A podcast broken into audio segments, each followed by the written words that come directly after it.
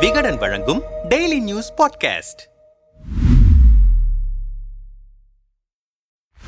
தமிழ்நாட்டில் வடமாநில தொழிலாளர்கள் தாக்கப்படுவதாக சிலர் வெவ்வேறு இடங்களில் நடைபெற்ற வீடியோக்களை சமூக வலைதளங்களில் வெளியிட்டனர். இந்த விவகாரம் வடமாநில செய்தி ஊடகங்களில் பேச்சு பொருளானது. அதே சமயத்தில் வடமாநில தொழிலாளர்கள் ஹோலி பண்டிகைக்காக சொந்த ஊருக்கு திரும்பும் வீடியோவை தமிழகத்தில் வடமாநில தொழிலாளர்கள் தாக்கப்படுவதால் அச்சத்தில் சொந்த ஊருக்கு திரும்புவதாகவும் சிலர் பொய்யான செய்தியை பரப்பினார்கள். தமிழகத்தில் வடமாநில தொழிலாளர்கள் தாக்கப்படவில்லை என்று டிஜிபி சைலேந்திர பாபு விளக்கமளித்திருந்தார். இந்த விவகாரம் பீகார் சட்டசபையிலும் பேசப்பட்டது. அப்போது எதிர்க்கட்சியான பாஜக பீகார் மக்கள் தமிழகத்தில் தாக்கப்படுகின்றார்கள் என்று பேசினார்கள். அதற்கு பதிலளித்து பேசிய துணை முதல்வர் தேஜஸ்வி யாதவ் அந்த வீடியோ உண்மையில்லை பாஜக வதந்தியை பரப்புகிறது என்று பதிலளித்து பேசியிருந்தார். இந்த நிலையில் அமைச்சர் சி வி கணேசன் தமிழ்நாட்டில் வடமாநில தொழிலாளர்கள் எவருக்கும் எந்தவித அச்சுறுத்தலும் இல்லை என்று அறிக்கை வெளியிட்டிருந்தார். அதே சமயத்தில் தமிழ்நாட்டில் வசிக்கும் பீகார் மாநில தொழிலாளர்களின் நிலை பற்றி அறிந்து கொள்ள அம்மாநில அரசின் அதிகாரிகள் தமிழ்நாட்டிற்கு வந்திருக்கிறார்கள். இந்த நிலையில் தமிழக முதல்வர் ஸ்டாலின் தலைமையில் வடமாநில தொழிலாளர்கள் விவகாரம் தொடர்பாக அமைச்சர் கணேசன் மற்றும் மூத்த அதிகாரிகளுடன் ஆலோசனையில் ஈடுபட்டார். இதனைத் தொடர்ந்து முதல்வர் ஸ்டாலின் இந்த விவகாரத்தில் கருத்து தெரிவித்திருக்கிறார். அதில் வந்தாரை வாழ வைக்கும் தமிழ்நாடு இது. இதனை நம்மை விட வட மாநிலங்களிலிருந்து தமிழ்நாட்டுக்கு வந்து வாழும் மக்களே அழுத்தமாக சொல்வார்கள். தனியார் தொலைக்காட்சி நடத்திய விவாத மேடையில் வட மாநிலத்து பெண் ஒருவர் பேசிய பேச்சு ஒன்று சமூக ஊடகங்களில் சமீபத்தில் அதிகம் பரவியது. வாய் பேச முடியாத தனது குழந்தையை தூக்கிக் கொண்டு தமிழ்நாட்டுக்கு வாழ வந்த நான் ரேஷன் கார்டு பெற்று அதன் மூலமாக முதலமைச்சர் காப்பீட்டு திட்டத்தின் கீழ் பல லட்சம் ரூபாய் மதிப்பிலான சிகிச்சையை இலவசமாக செய்து வைத்தேன். இப்போது என் குழந்தை பேசுகிறது. இதற்கு தமிழ்நாடுதான் காரணம் என்று அளித்த பேட்டியானது யாராலும் மறக்க முடியாதது. தாய் தமிழ்நாடு என்பது மனித குலத்திற்கு மகத்தான உதவி செய்யும் கருணை தொட்டிலாகவே எப்போதும் இருந்துள்ளது. இனியும் அப்படித்தான் இருக்கும். வர்த்தகத்திற்காக தொழிலுக்காக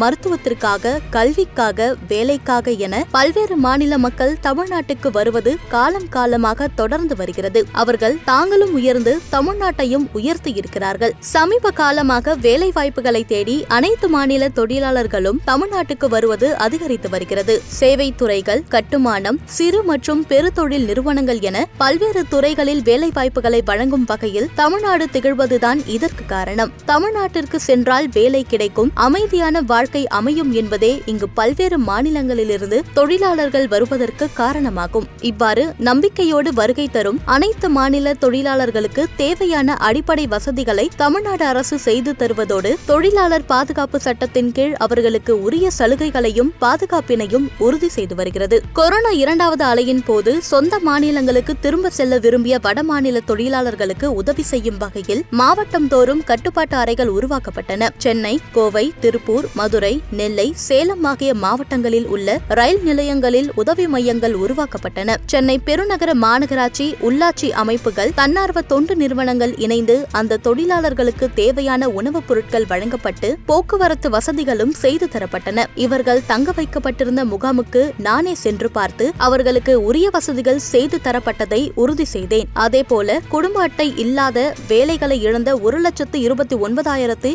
நானூற்று நாற்பது புலம்பெயர் தொழிலாளர்களுக்கு பதினைந்து கிலோ அரிசி ஒரு கிலோ துவரம் பருப்பு ஒரு கிலோ சமையல் எண்ணெய் வழங்கப்பட்டது. அனைத்து மாநில தொழிலாளர்களுக்கு பனிக்காலத்தில் ஏற்படும் விபத்து இழப்பீடாக ஏப்ரல் ஒன்றாம் தேதி இரண்டாயிரத்தி இருபத்தி ஒன்று முதல் இதுவரை ரூபாய் ஆறு கோடி இருபத்தி ஏழு லட்சம் வழங்கப்பட்டுள்ளது. கட்டுமான தொழிலில் அவர்கள் பணிபுரியும் போது பாதுகாப்பாக பணிபுரியவும் விபத்துகளை தவிர்க்கவும் அவர்களுக்கு உரிய விழிப்புணர்வு பயிற்சி முகாம்களும் நடத்தப்பட்டு வருகின்றன. அந்த வகையில் இதுவரை நானூற்று ஐம்பத்தி ஆறு பயிற்சி முகாம்கள் நடத்தப்பட்டுள்ளன. அதன் மூலம் நாற்பத்து மூவாயிரம் தொழிலாளர்கள் பயிற்சி பெற்றுள்ளார்கள். தமிழ்நாட்டில் இருக்கும் அனைத்து புலம்பெயர் தொழிலாளர்களும் தங்களது பெயர்களை பதிவு செய்ய வலைத்தளம் உருவாக்கப்பட்டுள்ளது. இப்படி வெளிமாநில தொழிலாளர்கள் அனைவரையும் கனிவோடு நாங்கள் கவனித்து வருகிறோம். இந்த அமைதி சூழ்நிலையை காண பொறுக்காத சிலர் அரசுக்கு கெட்ட பெயர் ஏற்படுத்த வேண்டும் என்ற நோக்கில் தமிழ் மக்களின் பண்பாட்டினை அவமதிக்க வேண்டும் என்ற எண்ணத்தோடு சில குறுமதியாளர்கள் முயற்சி செய்கிறார்கள். அவர்களது எண்ணம் ஈடேறாது. இங்குள்ள அனைத்து மாநில தொழிலாளர்களும் அவர்களுக்கும் இங்கு நிலவும் இயல்பான சூழ்நிலை தெரியும். அதனால்தான் தற்போதும் வெளிமாநிலங்களிலிருந்து தமிழ்நாட்டுக்கு தொழிலாளர்கள் தொடர்ந்து வந்து கொண்டிருக்கிறார்கள். அவர்களை தமிழ்நாடு எப்போதும் போல் வரவேற்கிறது.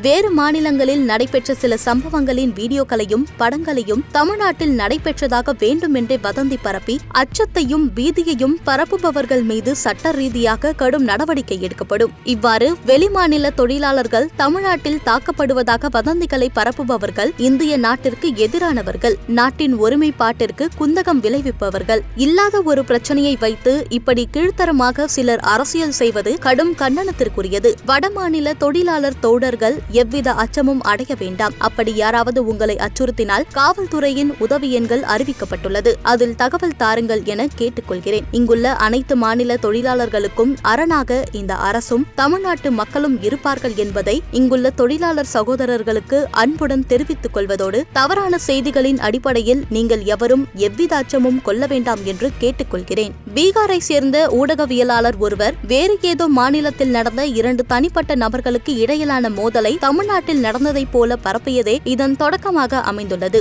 எனவே ஊடகங்கள் தொலைக்காட்சி நிறுவனங்கள் சமூக வலைதளங்களை பயன்படுத்துவோர் தங்களுக்கு இருக்கும் சமூக பொறுப்பை உணர்ந்து ஊடக நெறிமுறைகளோடு செய்திகளை வெளியிட வேண்டும் என்றும் செய்திகளை உறுதிப்படுத்தாமல் பரபரப்புக்காக வெளியிட வேண்டாம் என்று கேட்டுக்கொள்கிறேன். பீகார் மாநில மாநில முதலமைச்சர் எனது பெரும் மதிப்பிற்குரிய சகோதரர் நிதிஷ்குமார் அவர்களை தொலைபேசியில் தொடர்பு கொண்டு இது தொடர்பாக நான் பேசியிருக்கிறேன். அனைத்து தொழிலாளர்களும் எங்கள் தொழிலாளர்கள் என்பதையும் எங்கள் மாநிலத்தின் வளர்ச்சிக்கு உதவி செய்து வருபவர்கள் என்பதையும் அவர்களுக்கு எந்த பாதிப்பும் இங்கு நேராது என்பதையும் அவருக்கு உறுதியாக சொல்லியிருக்கிறேன் என்றார்.